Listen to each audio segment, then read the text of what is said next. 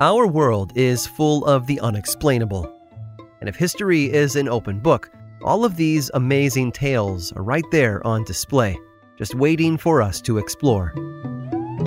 Welcome to the Cabinet of Curiosities.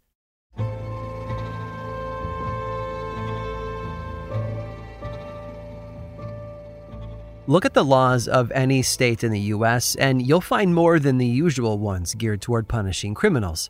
For example, in Wisconsin, it's illegal to throw rocks at trains. In Vermont in 2009, the state banned the banning of clotheslines. You heard that right. You cannot stop someone from using a clothesline on their property there by law. And if you're a boxer in Utah, you can forget about biting your opponent, unless you want a visit from the cops. But perhaps the strangest case of a broken law occurred in New York in 1913. A woman named Johanna Voch lived at 110 Magenta Street with her son Armando. Armando had a bad habit of running his mouth first thing in the morning, screaming things like, Go to hell, and scaring the neighborhood cats and dogs. Voch's neighbors, Mrs. Ormsby Jandro and her husband, couldn't stand Armando's constant yelling, especially since Mr. Jandro worked nights and slept in the mornings, right when Armando was beginning his daily shouting sessions. And public obscenity was definitely not tolerated at the time. Mrs. Voch tried, but she couldn't control Armando, and the Jandros didn't care. Something had to be done, and so the angry neighbors took Mrs. Voch and Armando to court. He sat in the back screaming, Go to hell, to anyone and everyone he met and when Mrs. Jandro took the stand to testify, Armando made it impossible for her to speak, shouting his rude directions even over the sound of the judge's gavel. Mrs. Voch pleaded with the judge. After all, it wasn't Armando's fault, as he had learned his horrible language from the janitor's boy next door. But Mrs. Jandro had brought witnesses with her to refute Mrs. Voch's claims. They'd never seen the janitor's boy, but they'd certainly heard Armando swearing at anyone within earshot. At that point, the judge called Armando to the stand. Mrs. Jandro explained how his outburst triggered all the animals in the neighborhood to bark and meow, resulting in a cacophony of noise in the middle of the day when her husband was trying to get some rest. Sure enough, Armando turned toward Mrs. Jandro and yelled, Go to hell, go to hell, for everyone in the courtroom to hear. He also said things like, Turn out and up with your hammocks. What the L, Bill? Going to sleep all day? Strange utterances, to be sure. The judge instructed Armando to be escorted out of the room so they could carry on the proceedings in peace. Mrs. Voch explained how Armando was smart, but he just had no control over what he heard. The police would often come to the home after receiving noise complaints from neighbors. If it was a married cop paying a visit, Armando would yell, In my harem, at the top of his lungs. Or he might ask a heavy set cop, Bill, how are the chickens? Witnesses called Armando evil. He'd scream epitaphs and inappropriate phrases even on Sunday mornings when people were walking to church. The judge, however, found himself unable to rule either way, so he postponed the case for one week, pending the results of an investigation into Armando's terrible habit. The next day, probation officer Frank Cooley visited the janitor next door, then stopped by the home of Mrs. Voch. Within moments of greeting her, Armando started telling the officer to go to hell. Over and over, he yelled vile things until the man finally left with the answers he'd come for. Cooley presented his findings to the judge, stating that after a brief yet fruitful investigation, he had no choice but to instruct Mrs. Voch to sell Armando. Yes, I said sell. But don't worry, it's not like New York had laws stating that vulgar children must be sold if they didn't behave. Armando wasn't Mrs. Voch's human son. He was her parrot.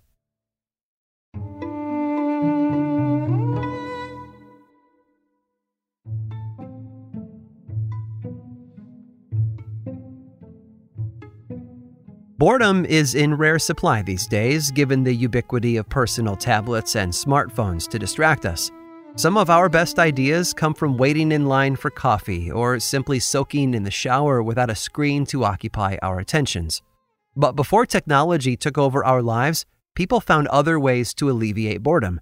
They went outside, went on long walks to enjoy nature, and started hobbies. Imagine that In the late 19th century in Australia, boredom was not so easily cured, at least not until a new form of entertainment swept the country, giving young people with nothing but time a startling way to spend it. The state of Victoria was under attack. Someone named the Wizard Bombardier was running around in white robes and a tall round hat called a sugar loaf, scaring people. He would scream in their faces before throwing rocks at them, then he would dash off into the night. It had been a ghost, some of the victims thought at first. After all, who would do such a thing to a random stranger?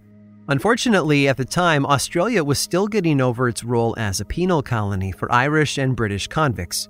Victoria, while a free colony, did not have a formal police force like it does today, and citizens had gotten used to free reign of the region. With little to do and no regard for others' well being, some Victorians took up ghost hoaxing they used the modern technology of the time to amplify their spookiness of their costumes, including glow in the dark paint. One hoaxer even used it to write, Prepare to meet thy doom, on a suit of armor he wore as he chased people through the streets. One news article from 1898 described a hoaxer who wore a white sheet painted red and ran through the town of Conington near Perth. His antics didn't last long, however, as residents eventually cornered him and held him at gunpoint until he surrendered. Unfortunately, such harmless fun inevitably turned into something more sinister. Tired of scaring Australians using sheets and glowing paint, young people donned their ghostly costumes to rob people and businesses, or commit even worse crimes. Without a formal police presence to quell the mischief, locals took it upon themselves to bring order and peace back to their communities. A blast of buckshot was enough in most cases to send the youths back into their homes and out of the streets. But those were most cases. Some folks were having too much fun to be stopped.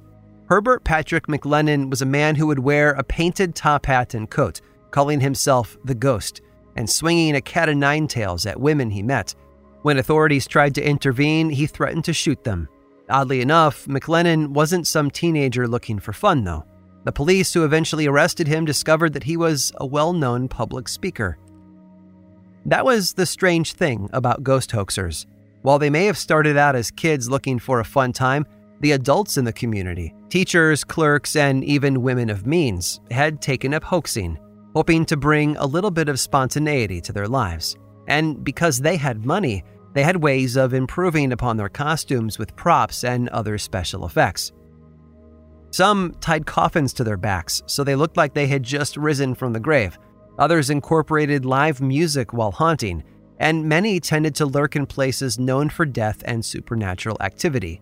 Cemeteries were popular, and if an area wasn't scary enough, a hoaxer might paint a glowing skull on a wall somewhere to mark their territory for anyone walking past it. After years of being terrorized, assaulted, and robbed, the Australian people had had enough. The police weren't helping, and everyone was tired of avoiding certain parts of their towns under threat of being haunted, dogs became instrumental in stopping hoaxers from hurting each other. One man, Charles Horman, had served in the military and took it upon himself to wage his own war on the hoaxers. He armed himself with a shotgun and a cane, once fending off two men simultaneously who had been caught committing multiple crimes. By the time World War I started, the idea of terrorizing other people as ghosts had lost its flavor. No one wanted to pretend to be the dead when thousands of Australians were giving their lives overseas. And even after the war ended, ghost hoaxing never picked back up again. Perhaps everyone finally realized that the dead should probably stay away from the living. I hope you've enjoyed today's guided tour of the Cabinet of Curiosities. Subscribe for free on Apple Podcasts or learn more about the show by visiting curiositiespodcast.com.